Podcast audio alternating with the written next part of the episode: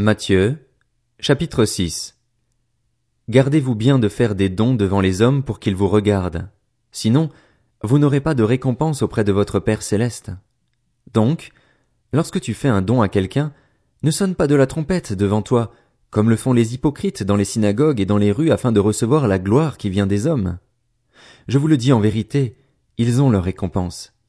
Mais toi, quand tu fais un don, que ta main gauche ne sache pas ce que fait ta droite, afin que ton don se fasse en secret. Et ton Père, qui voit dans le secret, te le rendra, lui-même ouvertement. Lorsque tu pries, ne sois pas comme les hypocrites. Ils aiment prier debout dans les synagogues et au coin des rues pour être vus des hommes. Je vous le dis en vérité, ils ont leur récompense. Mais toi, quand tu pries, entre dans ta chambre, ferme ta porte et prie ton Père qui est là dans le lieu secret. Et ton Père, qui voit dans le secret, te le rendra ouvertement. En priant, ne multipliez pas les paroles comme les membres des autres peuples. Ils s'imaginent en effet qu'à force de paroles ils seront exaucés.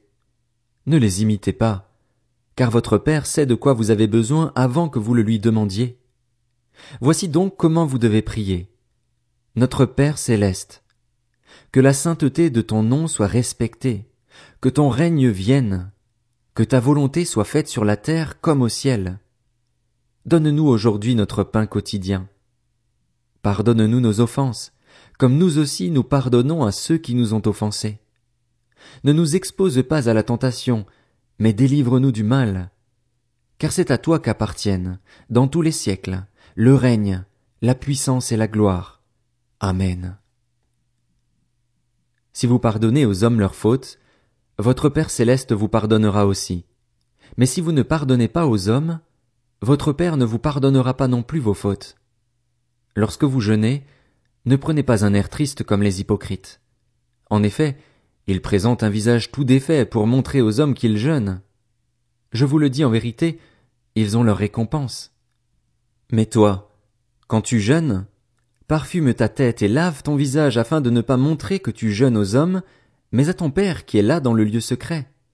Et ton Père, qui voit dans le secret, te le rendra. Ne vous amassez pas des trésors sur la terre, où les mythes et la rouille détruisent et où les voleurs percent les murs pour voler, mais amassez-vous des trésors dans le ciel, où les mythes et la rouille ne détruisent pas et où les voleurs ne peuvent pas percer les murs ni voler. En effet, là où est ton trésor, là aussi sera ton cœur. L'œil est la lampe du corps. Si ton œil est en bon état, tout ton corps sera éclairé. Mais si ton œil est en mauvais état, tout ton corps sera dans les ténèbres. Si donc la lumière qui est en toi est ténèbre, combien ces ténèbres seront grandes? Personne ne peut servir deux maîtres, car ou il détestera le premier et aimera le second, ou il s'attachera au premier et méprisera le second. Vous ne pouvez pas servir Dieu et l'argent. C'est pourquoi je vous dis, ne vous inquiétez pas de ce que vous mangerez et boirez, pour vivre, ni de ce dont vous habillerez votre corps. La vie n'est-elle pas plus que la nourriture et le corps plus que le vêtement? Regardez les oiseaux du ciel. Ils ne sèment pas et ne moissonnent pas. Ils n'amassent rien dans des greniers. Et votre Père céleste les nourrit? Ne valez-vous pas beaucoup plus qu'eux? Qui de vous, par ses inquiétudes, peut ajouter un instant à la durée de sa vie? Et pourquoi vous inquiéter au sujet du vêtement? Étudiez comment poussent les plus belles fleurs des champs. Elle ne travaille pas et ne tisse pas. Cependant je vous dis que Salomon lui-même, dans toute sa gloire, n'a pas eu d'aussi belle tenue que l'une d'elles. Si Dieu habille ainsi l'herbe des champs, qui existe aujourd'hui et qui demain sera jetée au feu, ne le fera-t-il pas bien plus volontiers pour vous, gens de peu de foi? Ne vous inquiétez donc pas et ne dites pas, que mangerons-nous? Que boirons-nous? Avec quoi nous habillerons-nous? En effet, tout cela, ce sont les membres des autres peuples qui le recherchent. Or, votre Père céleste sait que vous en avez besoin. Recherchez d'abord le royaume et la justice de Dieu, et tout cela vous sera donné en plus. Ne vous inquiétez donc pas du lendemain, car le lendemain prendra soin de lui-même. À chaque jour suffit sa peine. Matthieu, chapitre 7 Ne jugez pas afin de ne pas être jugés, car on vous jugera de la même manière que vous aurez jugé et on utilisera pour vous la mesure dont vous vous serez servi. Pourquoi vois-tu la paille qui est dans l'œil de ton frère et ne remarques-tu pas la poutre qui est dans ton œil? Ou comment peux-tu dire à ton frère, Laisse-moi enlever la paille de ton œil, alors que toi, tu as une poutre dans le tien? Hypocrite, enlève d'abord la poutre de ton œil, et alors tu verras clair pour retirer la paille de l'œil de ton frère. Ne donnez pas les choses saintes aux chiens et ne jetez pas vos perles devant les porcs, de peur qu'ils ne les piétinent et qu'ils ne se retournent pour vous déchirer. Demandez et l'on vous donnera. Cherchez et vous trouverez. Frappez et l'on vous ouvrira.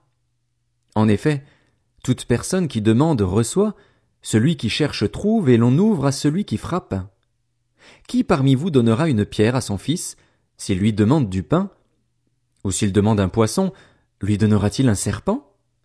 Si donc, mauvais comme vous l'êtes, vous savez donner de bonnes choses à vos enfants, votre Père céleste donnera d'autant plus volontiers de bonnes choses à ceux qui les lui demandent. Tout ce que vous voudriez que les hommes fassent pour vous, vous aussi, faites-le de même pour eux, car c'est ce qu'enseignent la loi et les prophètes. Entrez par la porte étroite. En effet, large est la porte, spacieux le chemin menant à la perdition, et il y en a beaucoup qui entrent par là, mais étroite est la porte, resserrez le chemin menant à la vie, et il y en a peu qui les trouvent. Méfiez-vous des prétendus prophètes. Ils viennent à vous en vêtements de brebis, mais au dedans ce sont des loups voraces. Vous les reconnaîtrez à leurs fruits. Cueille-t-on des raisins sur des ronces ou des figues sur des chardons? Tout bon arbre produit de bons fruits, mais le mauvais arbre produit de mauvais fruits. Un bon arbre ne peut pas porter de mauvais fruits, ni un mauvais arbre porter de bons fruits. Tout arbre qui ne produit pas de bons fruits est coupé et jeté au feu. C'est donc à leurs fruits que vous les reconnaîtrez. Ceux qui me disent Seigneur, Seigneur, n'entreront pas tous dans le royaume des cieux, mais seulement celui qui fait la volonté de mon Père céleste. Beaucoup me diront ce jour-là, Seigneur, Seigneur, n'avons-nous pas prophétisé en ton nom? N'avons-nous pas chassé des démons en ton nom? N'avons-nous pas fait beaucoup de miracles en ton nom? Alors je leur dirai ouvertement, Je ne vous ai jamais connu. Éloignez-vous de moi, vous qui commettez le mal. C'est pourquoi, toute personne qui entend ces paroles que je dis et les met en pratique, je la comparerai à un homme prudent qui a construit sa maison sur le rocher. La pluie est tombée, les torrents sont venus, les vents ont soufflé et se sont déchaînés contre cette maison. Elle ne s'est pas écroulée, parce qu'elle était fondée sur le rocher. Mais toute personne qui entend ces paroles que je dis et ne les met pas en pratique ressemblera à un fou qui a construit sa maison sur le sable. La pluie est tombée, les torrents sont venus, les vents ont soufflé et se sont abattus sur cette maison. Elle s'est écroulée et sa ruine a été grande.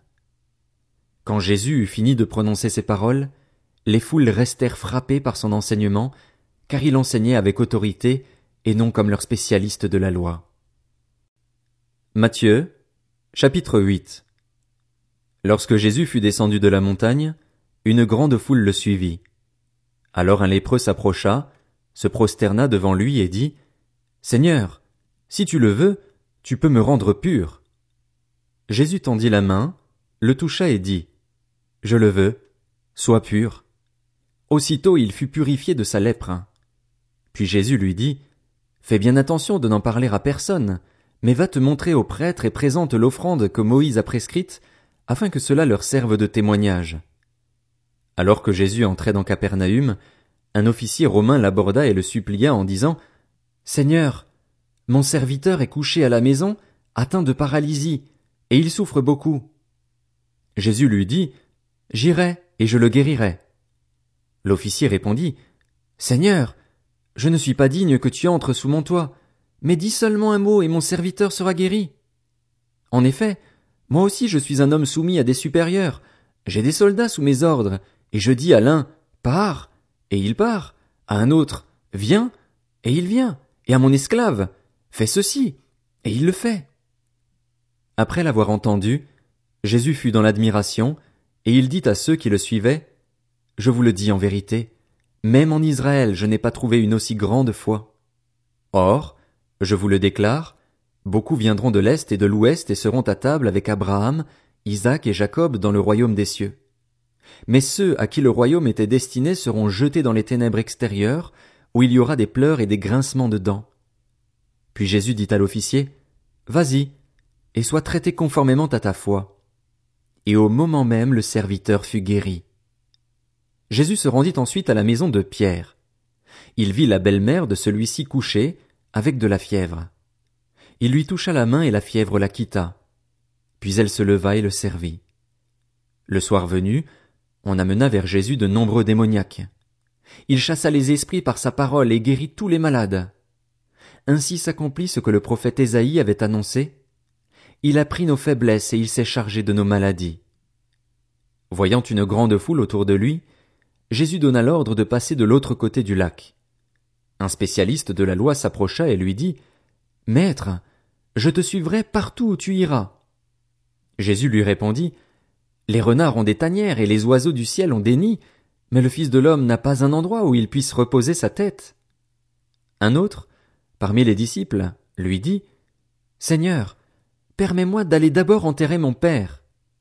Mais Jésus lui répondit, Suis-moi et laisse les morts enterrer leurs morts.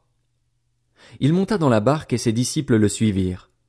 Soudain, il s'éleva sur le lac une si grande tempête que la barque était recouverte par les vagues. Et lui, il dormait. Les disciples s'approchèrent et le réveillèrent en disant, Seigneur, sauve-nous, nous allons mourir. Il leur dit, Pourquoi êtes-vous si craintifs, homme de peu de foi? Alors il se leva, menaça les vents du lac et il y eut un grand calme. Ces hommes furent très étonnés et dirent, Quel genre d'homme est-ce? Même les vents et la mer lui obéissent. Lorsqu'il fut arrivé sur l'autre rive, dans le pays des Gadaréniens, deux démoniaques qui sortaient des tombeaux vinrent à sa rencontre. Ils étaient si dangereux que personne n'osait passer par là. Et voilà qu'ils se mirent à crier. Que nous veux-tu? Jésus, fils de Dieu. Es-tu venu ici pour nous tourmenter avant le moment fixé? Il y avait loin d'eux un grand troupeau de porcs en train de chercher à manger. Les démons suppliaient Jésus. Si tu nous chasses, permets-nous d'aller dans ce troupeau de porcs. Allez-y, leur dit-il. Ils sortirent des deux hommes et entrèrent dans les ports. Alors tout le troupeau se précipita du haut de la falaise dans le lac, et ils moururent dans l'eau. Les gardiens du troupeau s'enfuirent et allèrent dans la ville rapporter tout ce qui s'était passé et ce qui était arrivé aux démoniaques. Alors tous les habitants de la ville sortirent à la rencontre de Jésus et, dès qu'ils le virent, ils le supplièrent de quitter leur territoire.